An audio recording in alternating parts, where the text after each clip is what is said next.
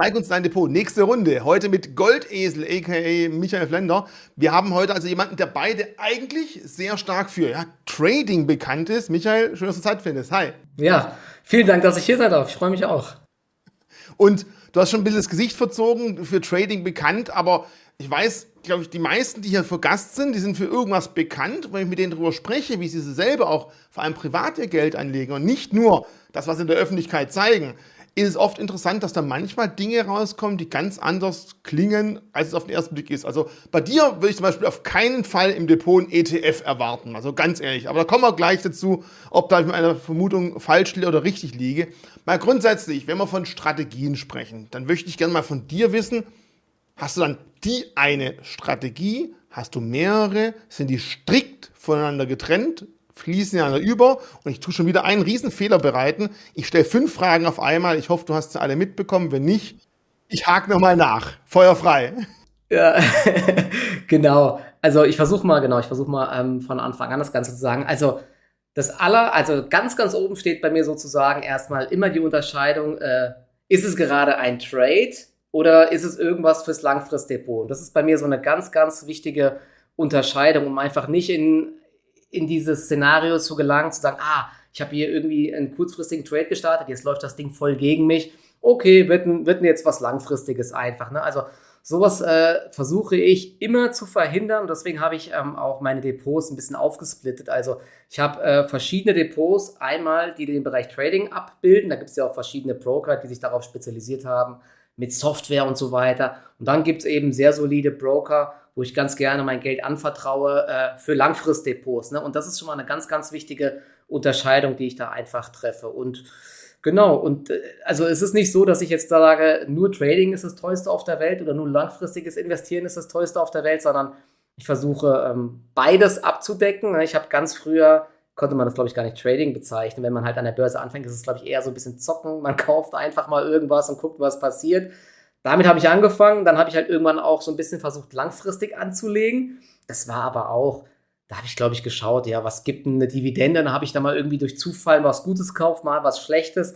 Mittlerweile, und darüber können wir ja gleich mal sprechen, versuche ich natürlich schon so ein bisschen auch auf den operativen Erfolg, auf ein paar Kennzahlen zu schauen. Und beim Trading ist es halt bei mir so, ich weiß nicht, ob wir das auch besprechen wollen, da gucke ich vor allen Dingen eher auf Trends, auf kurzfristige Nachrichten, wie so die Stimmung am Markt allgemein ist, ja, und jetzt weniger auf, auf eine ganz bestimmte Kennzahl oder so. Ne? Aber das ist natürlich ein sehr komplexes und breit gefächertes Thema und bei beiden Sachen kann man eben auch mal ganz schön daneben liegen. Ja? Vor allen Dingen jetzt in der letzten Zeit einfach. Ne? Das sind heftige Bewegungen. Das heißt also, wenn ich richtig verstehe, du hast unterschiedliche Depots gerade deswegen, um selber nicht einfach dieses Verwischen zu erleben, was man genau wie du beschrieben hast, man kauft einen Wert, hat eigentlich gedacht, oh, es wird ein kurzfristiger Zock, weil da ist gerade eine Nachrichtenlage, die spricht dafür, dass das Ganze positiv sich bewegen könnte. Es geht in die falsche Richtung und schwuppdiwupp hat man im Kopf das Ganze nicht mal als Trade, sondern sagt sich, ja, das fängt sich schon wieder. Man verpasst einfach den Ausstieg und dann, ich meine ganz ehrlich, jeder von euch da draußen jetzt zuschauen, die noch nie noch nie eine Depotleiche mit sich rumgeschleppt haben, schreibt doch mal bitte einen Kommentar dazu. Ich bin mal gespannt, wie viel die das trauen, weil es sind eigentlich die wenigsten. Also ich habe auch mehrere solche Dinger gehabt. Es wurden weniger mit der Zeit, weil man doch irgendwann mal erkennt, man muss sich halt mal trennen. Manchmal trotzdem zu spät, manchmal halt dann irgendwie doch zu früh. Also auch Profis, und als sowas bezeichne ich jetzt einfach ganz klar, liegen dann mal daneben. Aber nochmal ganz kurz zur Unterscheidung ähm, zum Thema langfristiges Anlegen und Handeln, also Traden, kurzfristig. Kurzfristig sind also wirklich Nachrichten, Trends, Konkurrenzbewegungen, wo du irgendwie versuchst, auf dies, dieses Unternehmen zu adaptieren. Was sind so die, die Treiber, damit du dich entscheidest, da gehe ich jetzt mal einen Trade ein? Genau, also ähm, ich, was ich mache, ich schaue vor allen Dingen auf, auf Nachrichten, die so äh, über den Tag hinweg kommen, also Quartalsberichte, Auf- und Abstufungen von Analysten und wenn man halt den ganzen Tag oder sehr lange am Tag am PC sitzt, dann hat man ja auch alles so ungefähr im Kopf. Ah, hier gab es die und die Meldung, hier gab es eine Prognoseerhöhung, hier hat das und das Unternehmen eine Aufstufung bekommen und so weiter. Das hat man halt alles im Blick und ich mache halt morgens da so ein kleines Screening. Was kam so alles an Nachrichten? Was ist gestern auch nachbörslich passiert?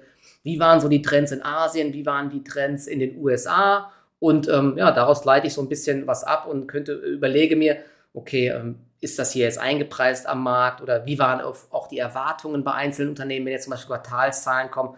sind vielleicht schlechte Nachrichten eingepreist. Zum Beispiel heute ganz verrückt. Westwing hatte gestern wirklich einen extrem schlechten Ausblick gebracht. Ich glaube, es wurde Umsatzwachstum noch erwartet und es gab einfach, also sie haben jetzt gemeldet, dass es bis zu 12% Umsatzrückgang geben könnte in 2022. Die Aktie war nachbörslich im Minus und jetzt ist die auf einmal heute 6% im Plus. Ja.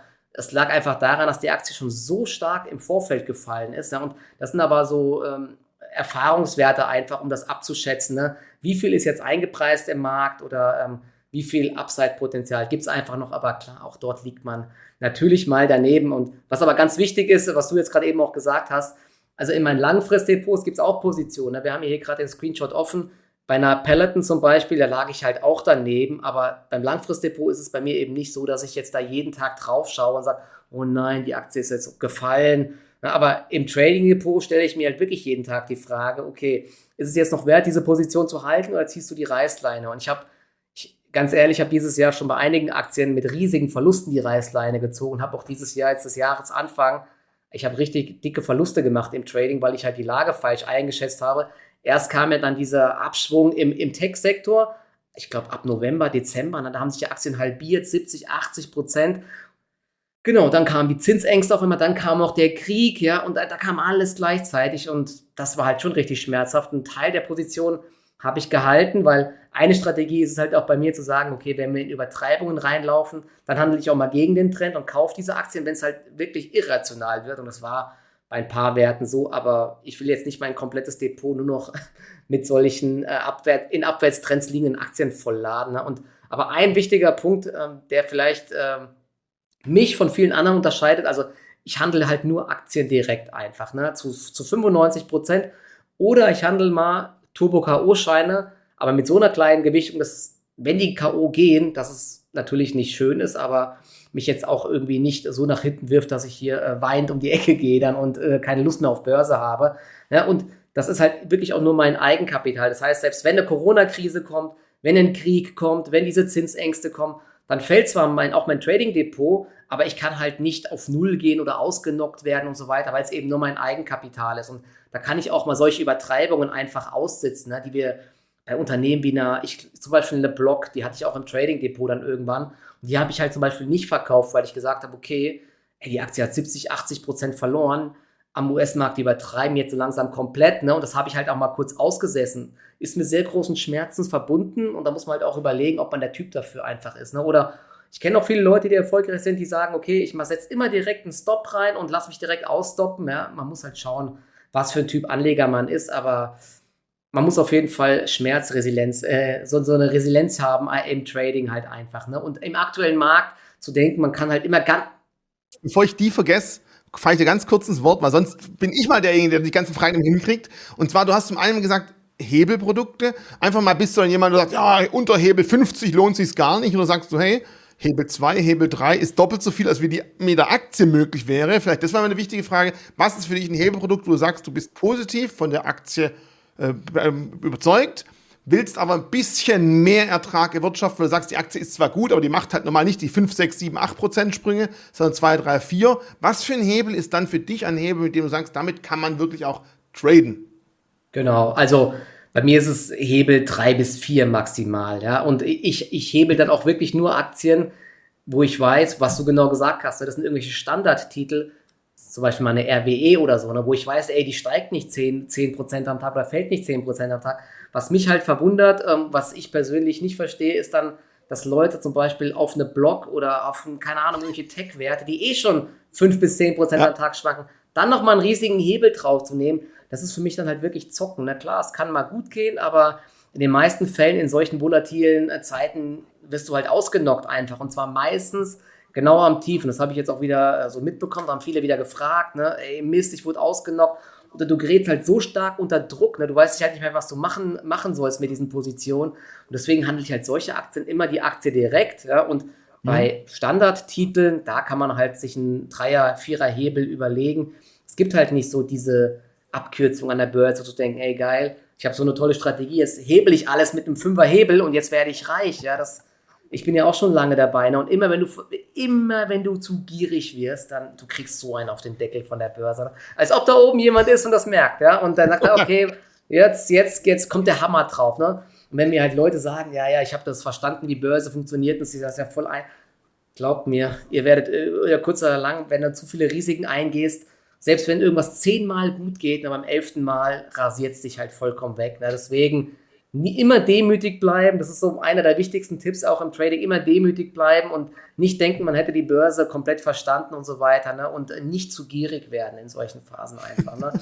Die, Demut finde ich, Demut finde ich einen wichtigen Punkt. Ja, Demut. Ne? Weil bei Demut klar, man, muss man einfach verstehen, wenn es fünfmal gut ging, dann waren viermal Glück dabei und einmal hätte es auch anders laufen können. Also es ist einfach so, das hört man nicht gerne, dass man sagt Glück, aber die Börse ist halt ein Zusammenschluss, wir sind die Borg von ganz vielen verschiedenen Meinungen und nur weil ich eine Meinung habe, heißt nicht, dass ich die Meinung des gesamten Marktes kenne und das ist die entscheidende Meinung, die den Preis macht. Die zweite Frage, gleich, sonst habe ich es wirklich vergessen, du hast nämlich was ganz Interessantes gesagt, du setzt dir nicht beim Kauf sofort ein Stop-Limit, wo du sagst, da fliegst du raus, sondern du guckst dir jeden Tag neu an. Heißt es dann für dich, du überlegst dir jeden Tag, würde ich jetzt noch kaufen? Nee. Warum habe ich sie dann noch? Oder guckst du jeden Tag charttechnisch irgendwelche Musterchen an? Weil, weil ich finde es interessant, weil viele Käufer, wie du gesagt hast, sagen beim Kauf 8,432% im Minus und du fliegst raus. Machst du ja nicht. Genau, also eine wichtige Sache ist, was ich halt bei den allermeisten Aktien nicht mache, ist Stops ins System zu setzen, weil wer halt den Markt mal beobachtet und selbst viel handelt, der wird merken, man wird wie von Zauberhand immer am Tief ausgestoppt. Ja, das ist das Ärgerlichste, was es gibt. Deswegen setze ich die äh, Stops halt nicht ins System schon mal rein, sondern wenn ich am Markt bin, beobachte ich das und gucke halt, okay, eine Hello Fresh, ich habe mir so ein mentales Limit gesetzt bei 40 Euro. Wenn sie jetzt unter 40 fällt und am Schlusskurs auch unter 40 bleibt, dann verkaufe ich halt. Ne? Dafür muss man aber auch wirklich dann die mentale Stärke haben und bereit sein, auch den Verlust zu realisieren. Und nicht sagen, ah, okay, ich warte doch mal jetzt noch zwei Tage. Dann funktioniert das Ganze natürlich nicht. Ne?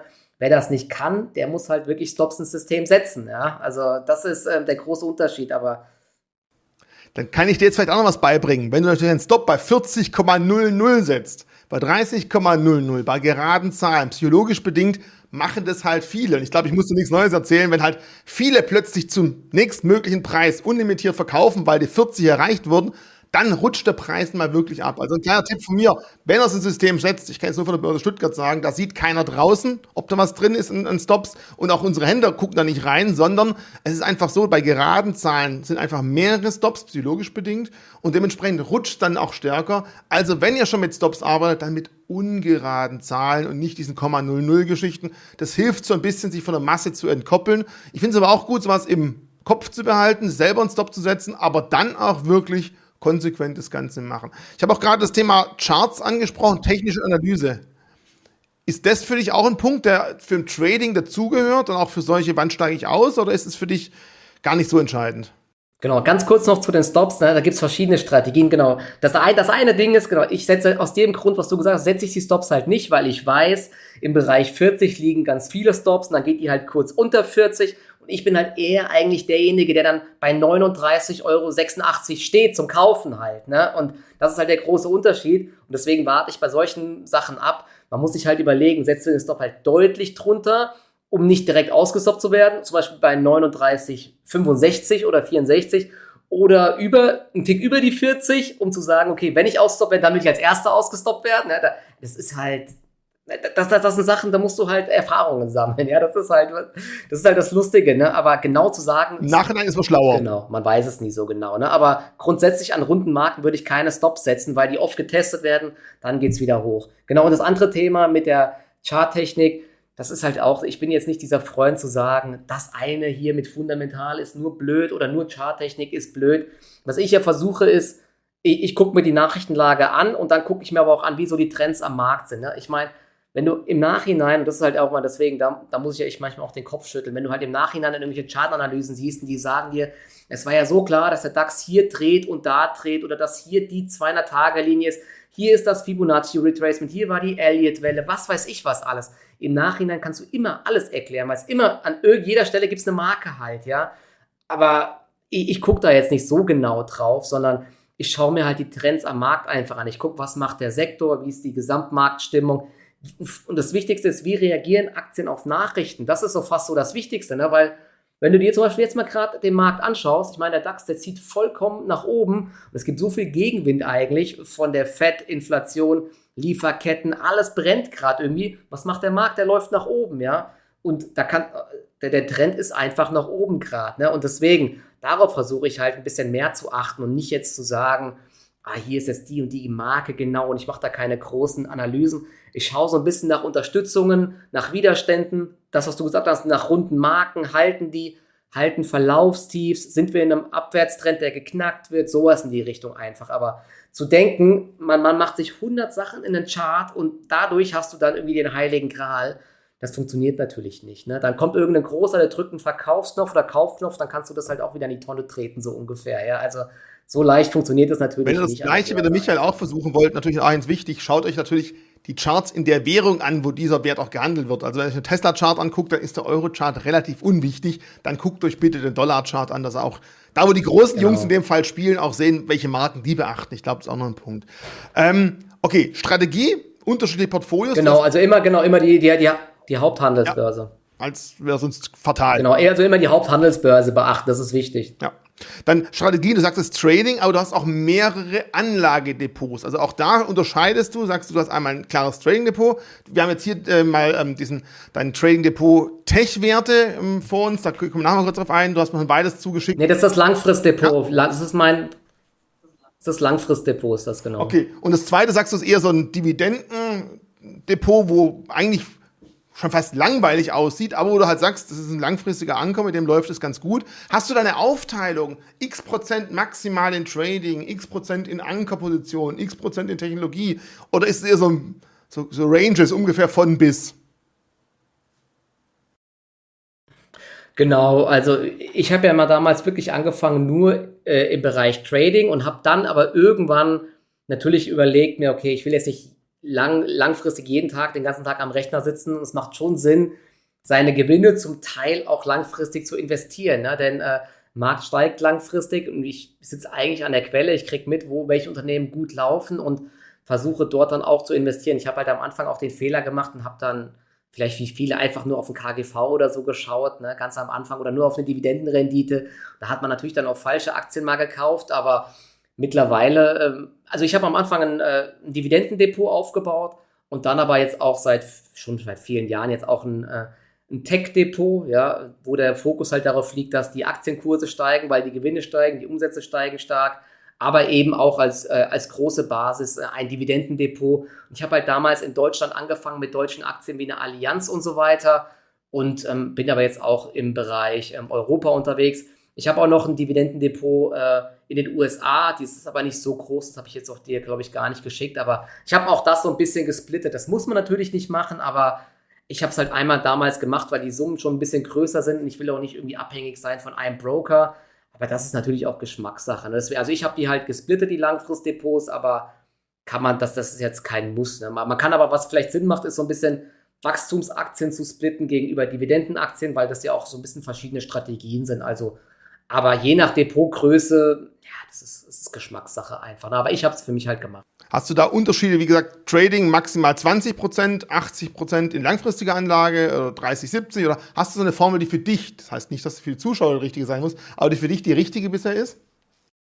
Genau, also ich versuche zumindest äh, dafür zu sorgen, dass meine Langfristdepots größer werden als meine Trading-Depots. Ne? Und ich habe äh, in der letzten Zeit auch viele von meinen Trading-Gewinnen immer in die Langfrist-Depots geschoben, um die weiter aufzupumpen, dass dieser Zinseszinseffekt immer weiter ins Rollen gerät. Und ich investiere auch immer die ganzen Dividenden, die sind schon teilweise sehr üppig. Davon kaufe ich halt auch immer wieder neue Aktien. Ich glaube, bei mir ist so aktuell das Verhältnis 50-50 oder so. Ich versuche auch meine Trading-Depots wachsen zu lassen, ja. Denn eigentlich äh, rational wäre es, zu sagen, die Trading Depots sollen stärker wachsen, ja, weil ich damit eine bessere Rendite ins erziele. Aber es ist ja auch alles nur theoretisch. Ja. Man kann auch mal daneben liegen. Der Kopf, also das Mentale, ist ein ganz, ganz großes Problem beim Trading auch. Ja.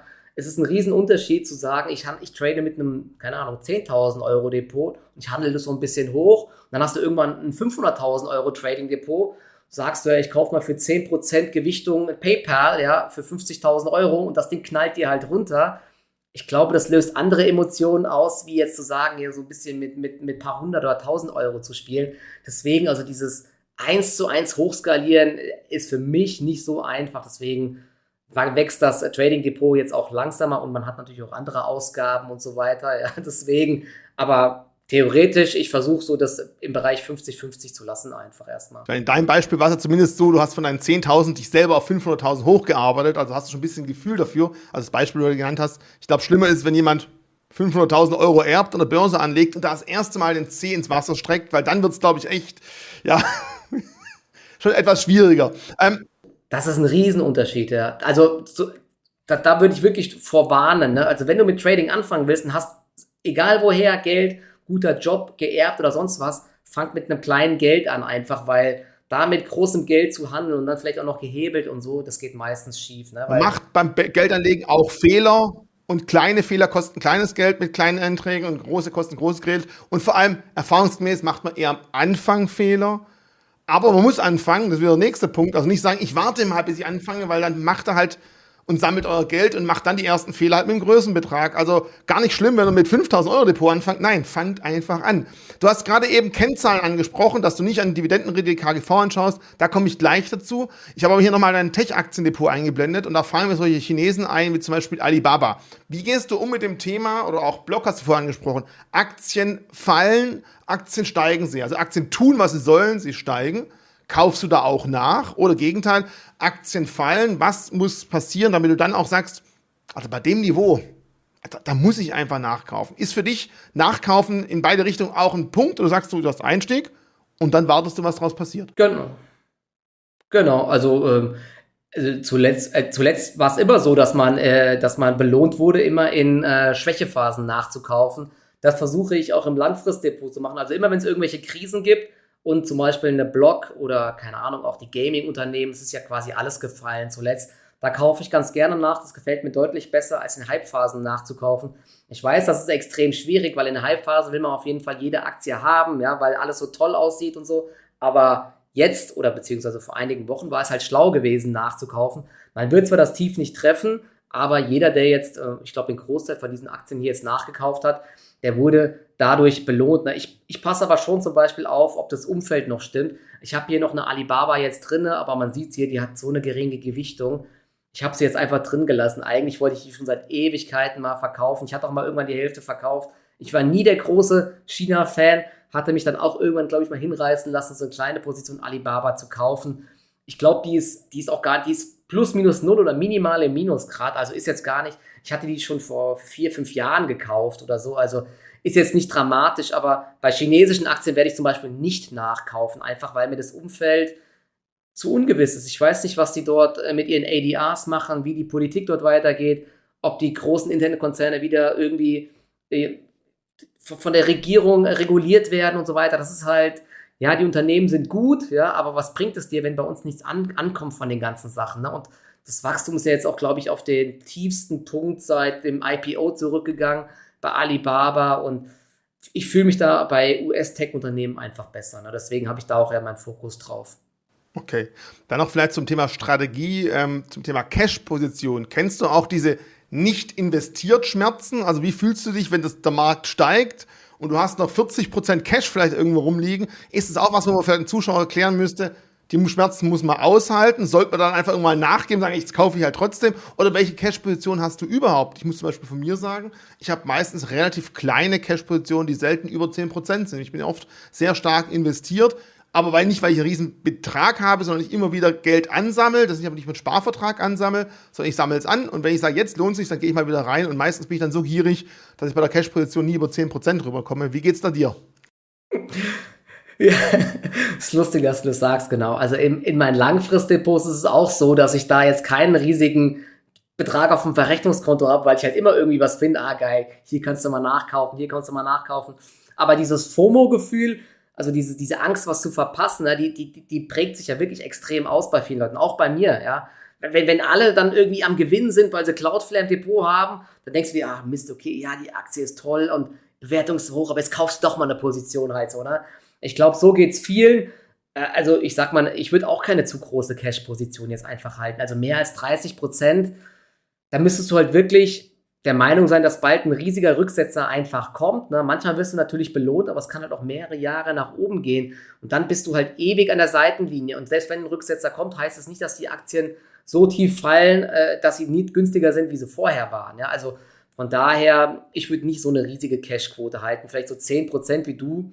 Das ist, glaube ich, ein ganz gutes Mittel. Ich habe zum Beispiel jetzt bei mir gerade im Trading Depot eine extrem hohe Cashquote und da habe ich auch gerade so dieses Gefühl, so ein Mist, ey, die Party läuft gerade ohne mich, weil ich habe zum Beispiel antizyklisch dann richtig reingegriffen zuletzt, habe aber in dieser Erholungsbewegung dann zu früh verkauft und jetzt läuft der Markt halt ohne mich gerade weiter und ich stehe so mit einem Großteil meines Kapitals am Rand, bin aber jetzt gerade im Trading Depot auch nicht bereit zu sagen, ey, jetzt renne ich hinterher zum Beispiel, jetzt warte ich halt einfach ab und dann ist es halt so und ich verpasse so ein bisschen was, aber das ist halt beim Trading auch manchmal der Nachteil. Ne? Da, da, und das ist halt auch der Riesenunterschied. Für meine Langfristdepots ist es doch jetzt richtig cool. Ne? Die laufen immer weiter hoch, ist mir egal.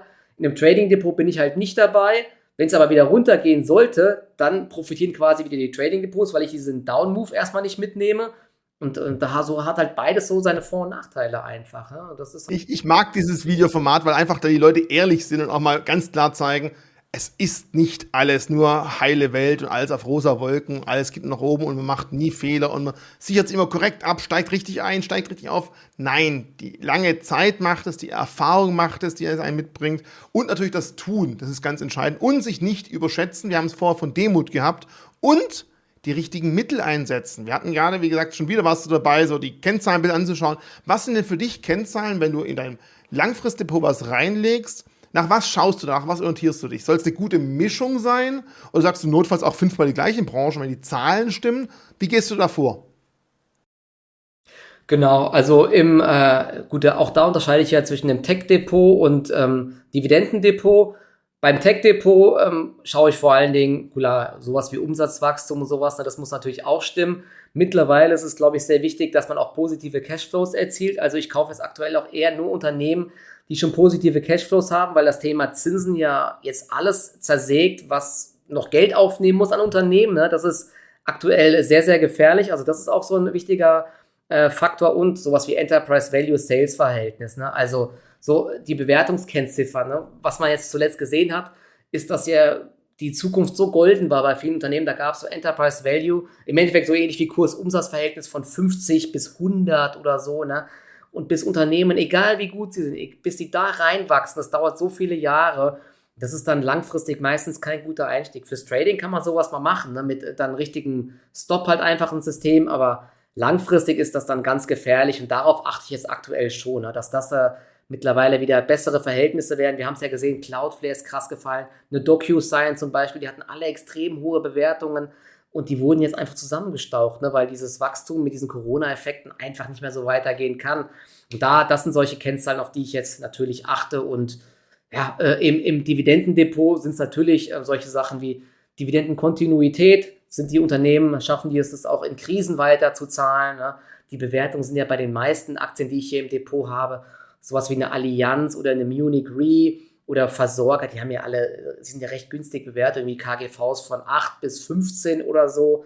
Ja, die sind, und das war das Interessante, man hat sie lange belächelt, ne, weil die Party an einem vorbeigegangen ist bei diesen Depots, aber ähm, jetzt in der Krise hat man halt gesehen, dass diese Unternehmen sich extrem stark halten. Ne, und das war jetzt auch dann schon ein ganz guter Anker. Und auch da sieht man, dass halt langfristig auch wichtig sein kann mit seinen Depots, nicht nur den Tech-Sektor oder diese unprofitablen Unternehmen abzudecken. Das kann man eine Zeit lang gut laufen, aber dann kommt halt eben echt der böse Rückschlag bei vielen Unternehmen und die machen halt auch mal minus 80 Prozent, ja. Und das war, ich glaube, das war jetzt auch bei vielen Leuten und auch bei mir erstmal wieder so ein Warnschuss, ne, dass man da echt aufpassen muss, dass man bei diesen Aktien nicht zu gierig wird und dass die dann echt zerlegt werden können.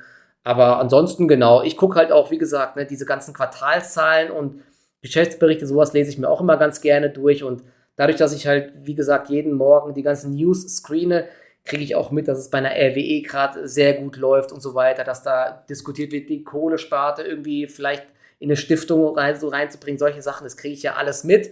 Und deswegen habe ich da, glaube ich, ein ganz gutes Auge drauf, ähm, ob ich langfristig bei Unternehmen dabei bleibe oder ob ich auch mal eine Reißleine ziehe. Auch das ist ja bei mir schon vorgekommen. Ne? Ich habe ich hab auch mal äh, so ein Wachstumsdepot für deutsche Aktien gehabt da hatte ich mal eine Aumann drinne, eine Vapiano drinne, weiß gar nicht, noch ein paar mehr, die haben alle katast katastrophal, ja. Ich musste ich auch die Reißleine ziehen bei den Aktien. Habe ich auch einen großen Verlust gemacht, auch, auch das gehört dazu. Im Vorgespräch hast du mal auch von, von der Kennzahl CAV, Cash-Risiko oder Chancen-Risiko-Verhältnis äh, angesprochen. Was hat es mit ihm auf sich und wie wertest du das Ganze ein? Meinst du Chance-Risiko-Verhältnis ähm, beim, beim Trading oder? Bei Einzelpositionen im Trading, genau, richtig. Also hast du von vornherein, wenn du eine Aktie kaufst, ich weiß, ich springe jetzt zum Langfristdepot wieder aufs Trading, aber wenn du eine Aktie kaufst, hast, bewertest du für dich so ein bisschen, okay, was so das Risiko ist, was das Ding eigentlich noch einbrechen könnte, wenn ich nicht schnell genug bin, und was erwarte ich eigentlich von der Aktie. Und nur wenn diese beiden Erwartungen das schlimmste Verlust und der beste Gewinn im guten Verhältnis sind, dann gehst du in Trade ein. Das ist auch so ein Punkt, wo du im Trading-Bereich dir so eine, so eine Matrix außenrum legst. Genau.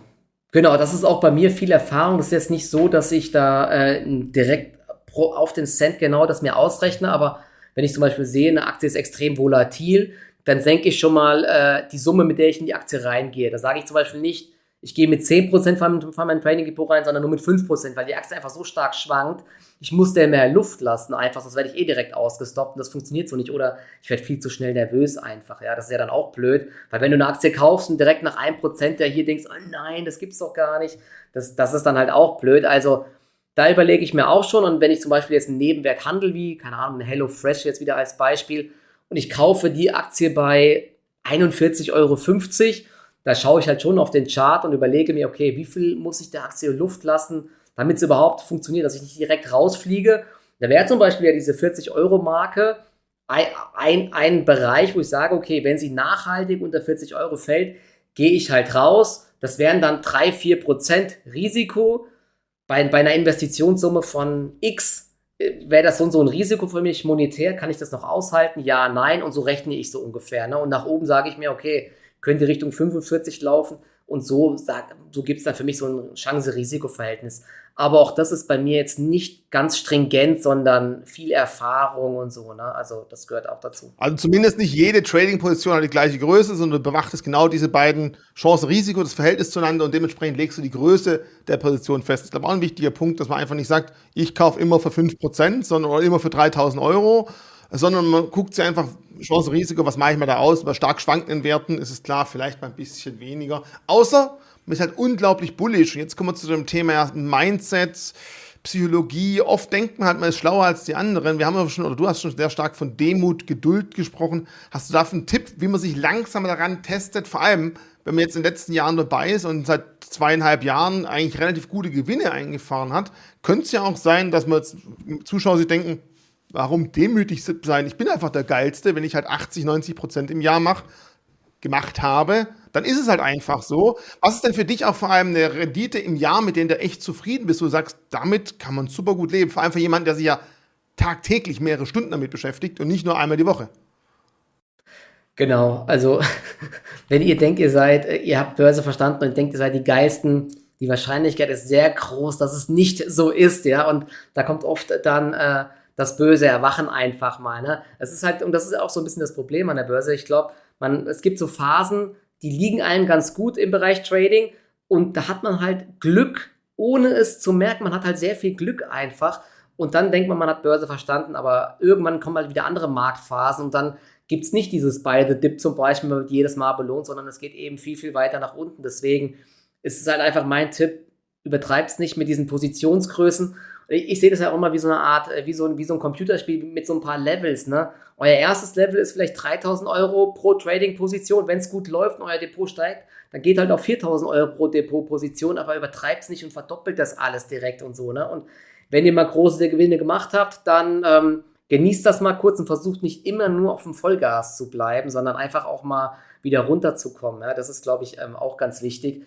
Und also es ist sehr schwierig, jetzt pauschal solche ähm, äh, ja, Prozente zu sagen. Ich versuche immer beim Trading auf 50 Prozent plus zu kommen. Im Corona-Jahr waren es bei mir über 100 Prozent. In so einem Jahr wie dieses Jahr, ich habe ja gesagt, ich hatte einen kompletten Fehlstart hingelegt war erstmal deutlich im Minus. Also wenn ich dieses Jahr auf 50 Prozent komme, wäre ich sehr, sehr zufrieden. Ich glaube, ich bin jetzt aktuell 10 Prozent im Plus oder so.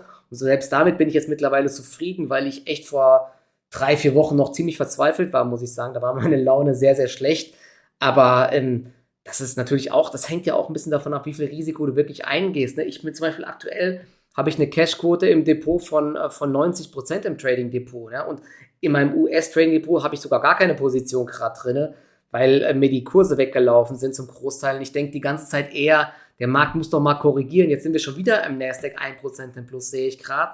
Es gibt wieder Gaps nach oben. Ja, und dann ist es halt so, dass ich da die Party gerade verpasse und muss ein bisschen abwarten. Was ich aber selten mache, ist, oder zumindest nicht langfristig, das ist vielleicht auch nochmal eine wichtige Sache, ich wette halt langfristig meistens nicht gegen den Markt. Also bei mir ist es halt so, was ich festgestellt habe, der Markt steigt sehr viel häufiger, als dass er fällt.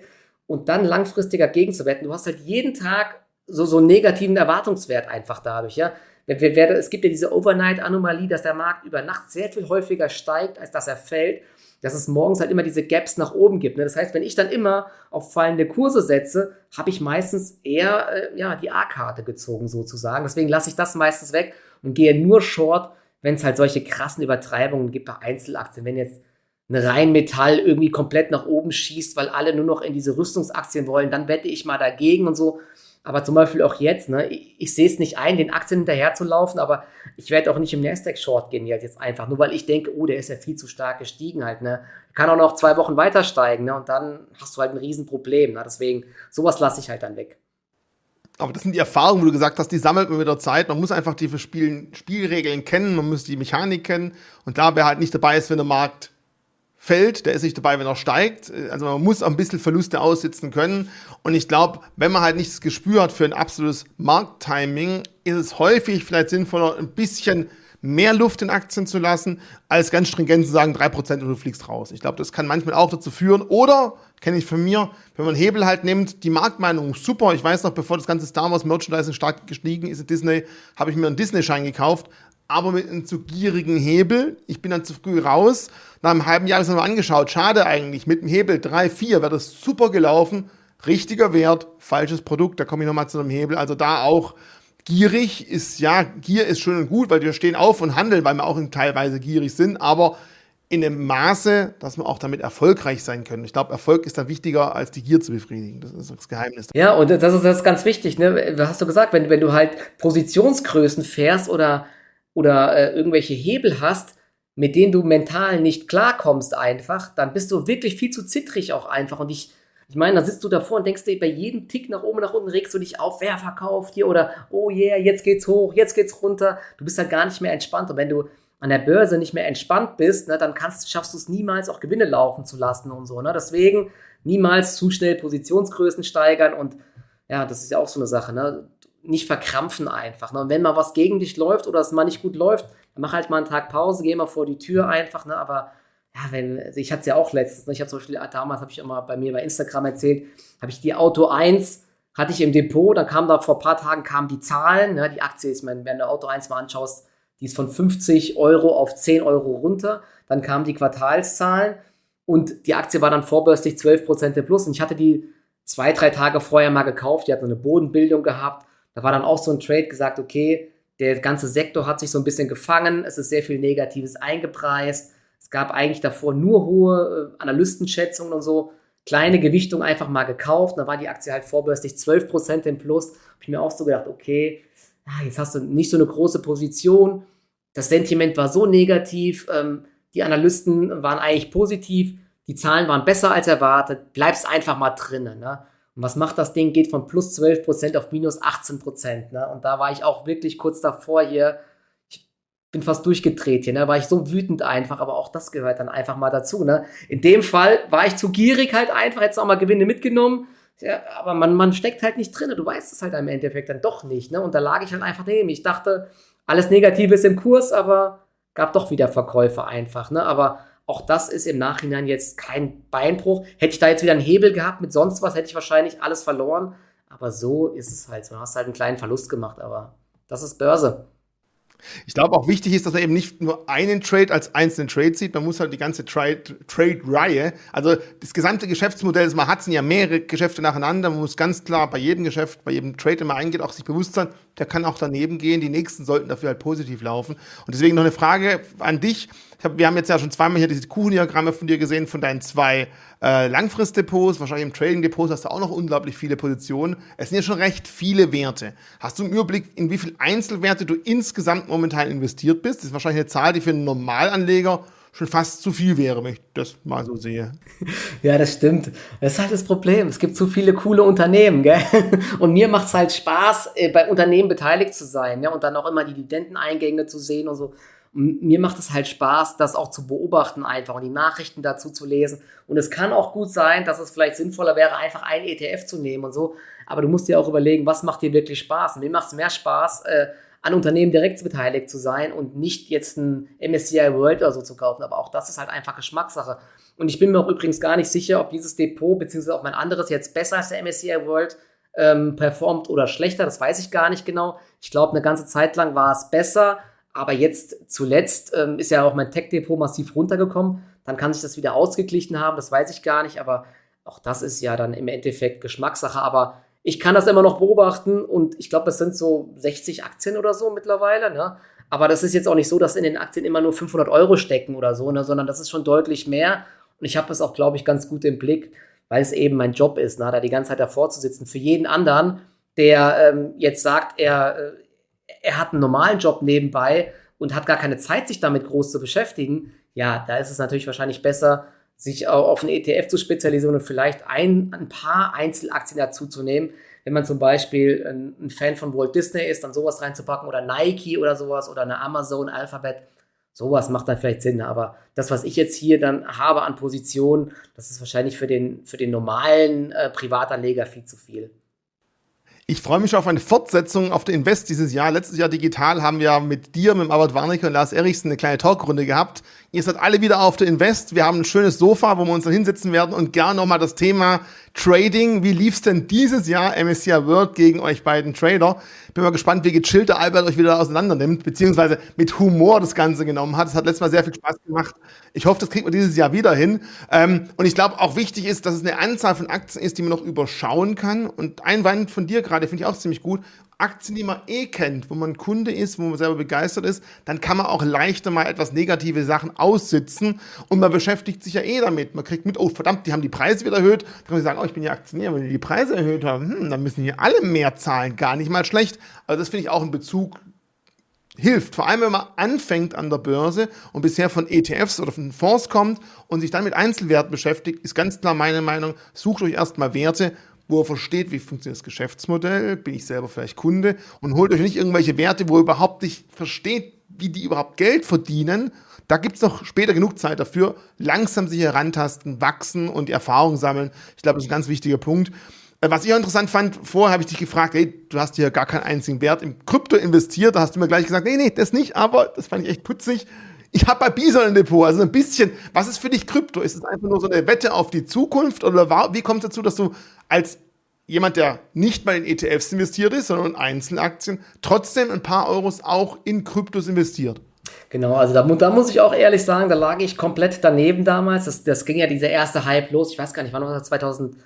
2018 oder so oder 2019, wo dieser erste 2011, Hype wenn du es nehmen möchtest. Aber letzte war 2017, da ging es hoch und dann wieder stark runter. Dann haben wir einen Kryptowinter gehabt und dann 2020 ging es wieder auch nicht zur Sache. Genau, als mich 2017 viele Leute gefragt haben, oh, was geht denn hier ab bei Bitcoin? Ich glaube, da kam mal dieser Hype über 10.000 und so habe ich gesagt, oh Gott, ey, das ist nichts wert und so, ne? Und ähm, äh, ich, ich habe nicht gesagt, ich habe immer gesagt, macht was ihr wollt, aber ich selbst äh, halte davon nichts, weil halt kein Gegenwert da ist. Also ich muss sagen, da hat sich meine Meinung jetzt schon äh, geändert und so. Für mich wird es jetzt immer nur ein, ich weiß nicht, wie viel Prozent jetzt sein werden, aber eher ein kleiner Teil sein, weil ich eher lieber in Unternehmen investiere, die auch Güter, Dienstleistungen produzieren, die Dividende abwerfen und so weiter. Aber ich glaube, es ist jetzt schon wirklich so, und das hat man jetzt zuletzt gesehen, dass der Stellenwert von Bitcoin oder von Ethereum, dass der, dass, also dass das immer weiter jetzt bei uns auch in die Gesellschaft reinkommt, dass das auch nicht mehr weggeht und dass das für viele wirklich ein Wertspeicher ist. Ich habe immer gesagt, Bit, man wird niemals in der breiten Masse mit Bitcoins und so zahlen, weil die Leute, die, sind doch alle gierig und die wollen halt nur äh, Kursgewinne machen mit Bitcoin. Habe ich ja auch recht gehabt, ne? Aber ich habe halt unterschätzt, dass es dann doch wirklich dieser Wertspeicher wird einfach, ne? Und dass auch Ethereum, diese Blockchain und so, dass das halt jetzt auch Use Cases hat und so weiter. Und dass Bitcoin wahrscheinlich für viele, die auch kein Bankkonto haben oder die jetzt auch in Russland leben oder so oder in Südamerika und so, ne, dass es das halt wirklich für die wichtig ist, dort ihr Geld zu parken und so weiter. Und auch für viele Leute hier in Europa, in den USA und in Asien und so weiter. Und deswegen kann es gut sein, dass Bitcoin langfristig weiter steigt und deswegen bin ich da auch mit bisschen Geld dabei. Aber also man lernt einfach nie aus. Genau, richtig. Ne? Da muss man, man lernt nie aus, man muss ja einfach links und rechts umschauen und gucken, was gibt es noch Interessantes. Eine letzte Bitte an dich. Ich habe dir schon mal gesagt, von meinem Nachbarn, guter Freund, der Matthias, der will unbedingt für dir irgendeine signierte Tasse haben. Jetzt grinst mal in die Kamera und sag, hallo Matthias, Grüße an dich, der freut sich hier tierisch. Ja, Matthias, Grüße. Ich habe sogar noch eine Tasse hier. Ich bringe die am besten auf die Invest mit. Ne? Da können wir das äh, machen. Da kann ich sie dir geben und dann kriegt er äh, seine Tasse. So machen wir das, perfekt. Von meiner Seite aus war wieder super interessant. Ich glaube, ich werde noch nicht letzte, du warst ja auch schon öfter bei uns auf dem Kanal, aber nicht mit mir hier face to face. Wir sehen uns aber sicher öfter noch mal wieder, weil aus dem heutigen Video sind mir ein paar andere Fragen hängen geblieben, aber die würden schon allein fast ein ganzes Video äh, füllen. Deswegen würde ich einfach nur sagen, vielen Dank für deine Zeit. Schreibt mal drunter, soll man Michael wieder einladen? Habt ihr Fragen, mit denen ich ihn nächstes Mal vielleicht direkt auch löchern soll? Dann schickt es auch mal hier drunter. Und wir sehen uns spätestens, wie schon angekündigt, auf der Invest im Mai. Genau. Genau, da freue ich mich, genau. Hoffentlich sind viele Leute dabei. Genau, wir sehen uns auf jeden Fall auch dann dort. Das wird super.